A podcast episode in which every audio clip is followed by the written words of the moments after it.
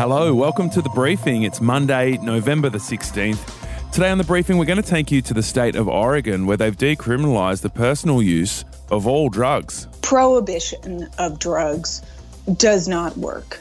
We are never, ever, ever going to arrest and incarcerate ourselves out of people using substances. That's Oregon, the first US state to take the Portugal approach.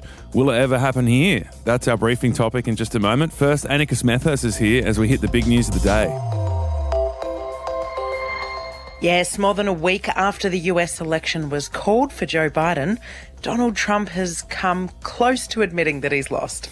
Yeah, close but not quite. The president sent out a flurry of tweets early this morning, and one of them started with, "Biden won because the election was rigged." A short time later, he followed up with, "He only won in the eyes of the fake news media. I concede nothing. This was a rigged election. We will win." Yes, and most of that was in all caps, by the way. One White House official has told NBC this could be the start of Donald Trump's version of conceding. And it certainly seems like he is softening. In a press conference yesterday, he admitted that he may not be the president when the vaccine is rolled out. Ideally, we won't go to a lockdown. I will not go. This administration will not be going to a lockdown. Hopefully, whatever happens in the future, who knows which administration it will be. I guess time will tell. But I can tell you this administration will not go to a lockdown. Bit of a slip of the tongue there, Annika. Yeah, look, I've always thought this will be, the way he will exit, because that means that he's always going to be able to say that I should have been there and criticise from the sidelines. So how do you think it will play out? He'll just slowly acknowledge it a bit more in the coming weeks, and eventually he won't have to be physically dragged out of the White House, or he will? Or... Look, surely if he keeps challenging it, he's just going to have it reinforced to him that he didn't win. So at some point, I think, he will decide to leave the White House, but he will always maintain it really should have been him. And South Australia has recorded its first case of COVID community transmission in 7 months, and it's linked to a person working in hotel quarantine. Officials believe the worker has infected 3 family members. 4 others with symptoms are waiting for their results. Yeah, it's a bit of a worry. One of the women, in her 80s, has been to a suburban shopping centre and a hospital while infectious. Another works at a prison. The state's chief health officer, Professor Nicola Spurrier, is worried this could be the start of a cluster. I'm expecting that we will have more cases, which is absolutely why I am urging South Australians, this is a wake-up call. If you've got respiratory symptoms, you've got to get tested. That prompted an emergency meeting in Western Australia, which decided to immediately shut the door on the state just 2 days after bringing down that hard border. Yeah, they brought it down pretty quickly. It meant that travellers from South Australia landing in West Australia have already had to go into 14-day self-quarantine, and some of them only found out at Adelaide Airport or after touching down in Perth. Those travellers have had the option, though, to fly back to where they came from. A nation-first vaccine factory to protect Australians during future pandemics, if there is one, will be built in Melbourne. Yeah, today Scott Morrison will announce the project, which is part of a $1.8 billion deal. Construction will begin next year and it will be finished in 2026. So I imagine the COVID pandemic will be well and truly over by then, Annika. Fingers crossed. Look, it'll also produce anti-venom and become the biggest influenza vaccine factory in the Southern Hemisphere. Right now we get the flu jab from overseas, which leaves us a little vulnerable to shortages. So, Annika, this is in partnership with CSL? Yeah, and they're the ones making the actual coronavirus vaccine that's going to be produced in Melbourne. They already have a facility in Parkville near the university in Melbourne. This one's going to be bigger.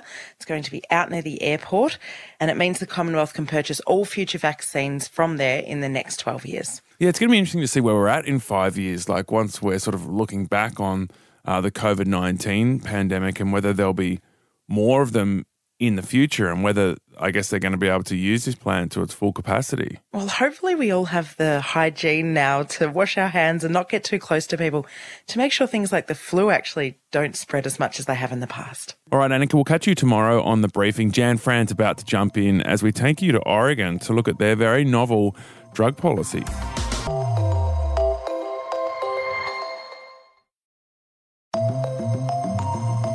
Hello, Jan Fran here. We've heard quite a lot of news come out of America. I think the US election has definitely dominated the headlines there. Yeah, g'day, Jan. Yeah, there was another very interesting vote on the ballot paper, though, in Oregon. There was. The majority of people in the US state of Oregon, they voted for Joe Biden, but they also voted to become the first state in America to decriminalise the personal use of all drugs. Yeah, so if you're caught with a small amount of cocaine, meth or heroin, you won't go to jail. You'll get $100 fine and a health assessment at an addiction recovery centre. Yeah, it's similar to Portugal's approach, which has been in place for 2 decades now. It's important to note, though, that this change doesn't mean that it's legal necessarily to possess these drugs. What it means is that it's no longer a criminal offence. It's actually a misdemeanour, so kind of like a parking fine. Yeah, so we're going to find out how Oregon got to this point and where the debate's up to here in Australia. Kate Chatfield is with us. She's been part of the campaign pushing for these reforms. She's the Director of Policy with the Justice Collaborative, and that's a non-profit organisation advocating law reform in America. Kate joins us now on The Briefing. Hi, Kate. Where did this journey to decriminalise drug use begin? Well, I believe that you have to look at the movement to decriminalize marijuana or cannabis first in this country. So that has been an ongoing movement for the last now 30 years. Oregon was one of the first states to do that. Washington, Colorado, California did that as well. This year, 4 additional states did that through ballot initiative, some very, what we would consider here, very conservative states. Then they've either done it by voters or with their legislature. So I think when we look at the drug decriminalization movement in this country, it really has started with marijuana and cannabis. What then has happened, the next steps, has been that some states have reduced simple possession of drugs that were felonies and that are felonies in many states still, and in the federal system. Now in California, a few years ago, they reduced that to a misdemeanor. Our crimes are generally classified as felonies or lower level misdemeanors. So they've taken that now even a step further in Oregon last week, and they have decriminalized drug possession for cocaine, heroin, methamphetamines. So what that means is drug possession was already classified as a misdemeanor, a Class A misdemeanor in their system. Now it's a Class E violation, which is the lowest level of violation, and it's a $100 fine or a completed health assessment if you don't want to do the fine. Mm-hmm. So that's taking it even down to the next level of decriminalization. So let's talk about this decision in Oregon. Why push for the decriminalization of all of these drugs? Well, it's a conversation about really common sense and public health. We have seen in the last 50 years, prohibition of drugs does not work. We are never, ever, ever going to arrest and incarcerate ourselves out of people using substances. Whether they, we didn't do it with alcohol in this country 100 years ago, and we're not doing it with drugs. And whether that's substance use because people have addictions, or whether it's recreational substance use. People are going to use substances. That's just the way people are. And we're not going to be able to jail our way away from that. And so then there also becomes, well, if this is a problem, what kind of a problem is it? If it's not a criminal problem, well, for some people, many people, it's a health problem. It's an issue of their personal health and of public health. So let's treat it as such. It's a tricky part of the policy making, isn't it? I imagine that may have raised some concerns for opponents of these new laws. I guess also like the concern around the damage drugs can do to people as well would have been reason for some concern. And even I imagine there would have been an argument that decriminalising cannabis would lead to this slippery slope, which for opponents, that is what's happened. How did you have that debate and how did you win that argument in Oregon? Well, one thing that we have is that we have years and years of saying that criminalization doesn't work. I mean, this is a failed policy. It hasn't changed people's drug use or substance use, and it hasn't changed, the black market at all. So in that way, it's failed. And to the extent you say, well, will decriminalization, maybe perhaps the argument is, will it encourage people to use drugs or, the threat of arrest and incarceration has clearly never discouraged people from using substances. So if people actually have a problem with their substance use, what should we do then? Well, let's help them. And that this measure funds treatment centers. It requires people to go get a health assessment upon, getting cited for possessing drugs. Yeah.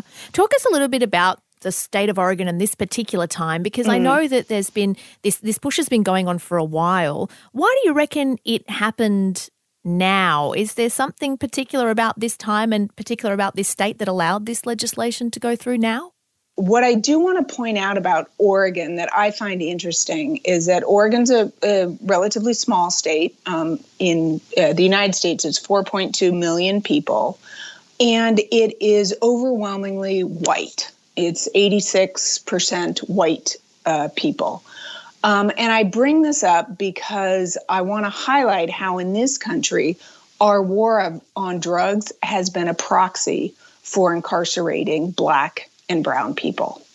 And if it's interesting to me that this occurred in Oregon, because if you take away that proxy, that element that it's white people that are being incarcerated and affected by this war on drugs, then I am questioning, and I have a strong suspicion that changes the conversation a lot. That it's such a heavily white state that it hasn't been able to be a proxy for racism in the way it is in other states. So, do you think these laws will end up being introduced in other states? I would not be surprised if similar laws were introduced in California.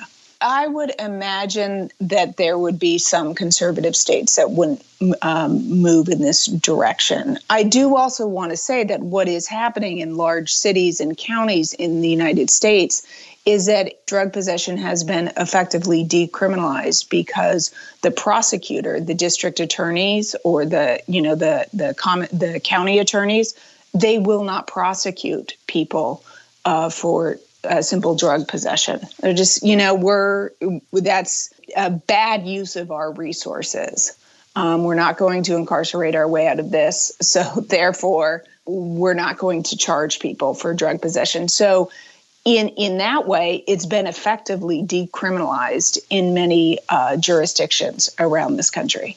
That's Kate Chatfield in the US. In Australia, however, drug reform advocates have been pushing for sort of similar harm minimisation approaches as well. One of the most notable moves in this direction has been in the ACT, where last year they made the limited private use of cannabis legal. Yeah, but that hasn't happened in other states and it hasn't been applied to other drugs. No, in reality, when possession charges get to court, the punishments rarely involve jail time, but you can still end up with a criminal record.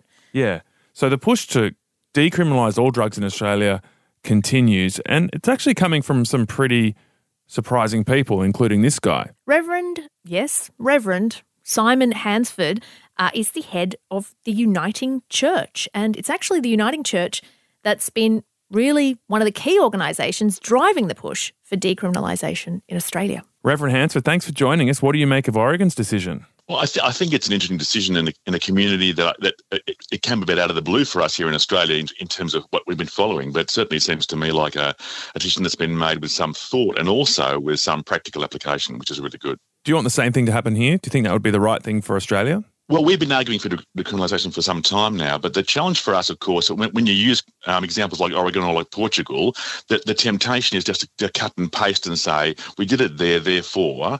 I think it needs to be explored more fully here, because part of the conversation we need to be having is people's understanding about what drug use is like, what people's addiction to drugs is like, dependency is like, and how we actually attend to that in a way that is bringing the whole society along with us rather than just simply making a decision. Yeah. Do you reckon we're ready to have that conversation here in Australia? Oh, please, let's have the conversation. And it seems to me that what we're hearing, and this is what surprised me in this conversation, has been, if I use the word broadly, a whole lot of middle-class mums and dads and grandmas and grandpas who are saying we must have this conversation because it's about our grandkids and our kids. It isn't some lefty kind of group hovering on the edges of things. This is mainstream conversation that needs to be happening because it's mainstream lives that have been affected. It isn't just some illusory group of people on the edge of the community. It's people in the middle of the community. It's about us. Why are you, a reverend, pushing for this? For me, it arises out of the simple understanding of my faith. I mean, when Jesus was asked a question, what's the most important rule? He said, you love God and you love your neighbour. It's as simple as that. And so how we treat people is a reflection of how we understand our place in the world and how we care for people. And loving my neighbour isn't just the neighbours that I like. It's neighbours in difficulty, neighbours in struggle, neighbours who are grieving, neighbours who are caught in addiction or dependency. It's about a whole lot of different kinds of neighbours and how I care for them. And this is the challenge for us. People are created in the image of God, not just the people that I like, but everybody. So how do I care for them and give them life? So where is this push up to? Are you anywhere near moving anywhere close to the direction of Oregon, or is this decades away in Australia? I don't think it's decades away, but I do think it's a critical conversation. I mean, we've got 60 community groups now, legal, medical, church, community groups allied in this conversation with us who want to say, let's have the real conversation. Because the thing is, what people are confusing is that people think this is just simply about drugs. It's actually about community. It's about domestic violence. It's about poverty. It's about people's families breaking down. It's about crisis in the social fabric of the community. It's about a health issue. It's about all those things. It isn't just a matter about drugs, yes or no, but it's also critically about how we care for those most at risk in our community. If we decriminalise drugs, is there a chance that we'll actually end up with more people using them, either addicted to them or via recreational use? Is there any risk in that? Well, there's always risk, but there's no evidence at all of that. I mean, you look at the Portugal situation, the drug use has reduced significantly. Now, I'm not just saying Portugal's the same as here, but the evidence from places that have applied this is that people's drug intake actually drops down. The number of people who are dependent drops. The whole thing shifts and changes. And for the politicians who are listening, the conversation's also about economics. This is actually a cheaper way to go. This saves money, builds resilience, builds community, and builds employment in the community. That was the Reverend Simon Hansford with a beautiful, deep, reverend-like voice. He does have a deep reverend-like voice, doesn't he? It'd be interesting to see where this debate goes in Australia. Yeah, it sounds like if you take a science-based approach to this problem, it's inevitable that we'll move in a direction like Portugal and Oregon have. But I feel like it might take 100 years to get there. All right, thank you so much for listening to The Briefing. We will catch you tomorrow.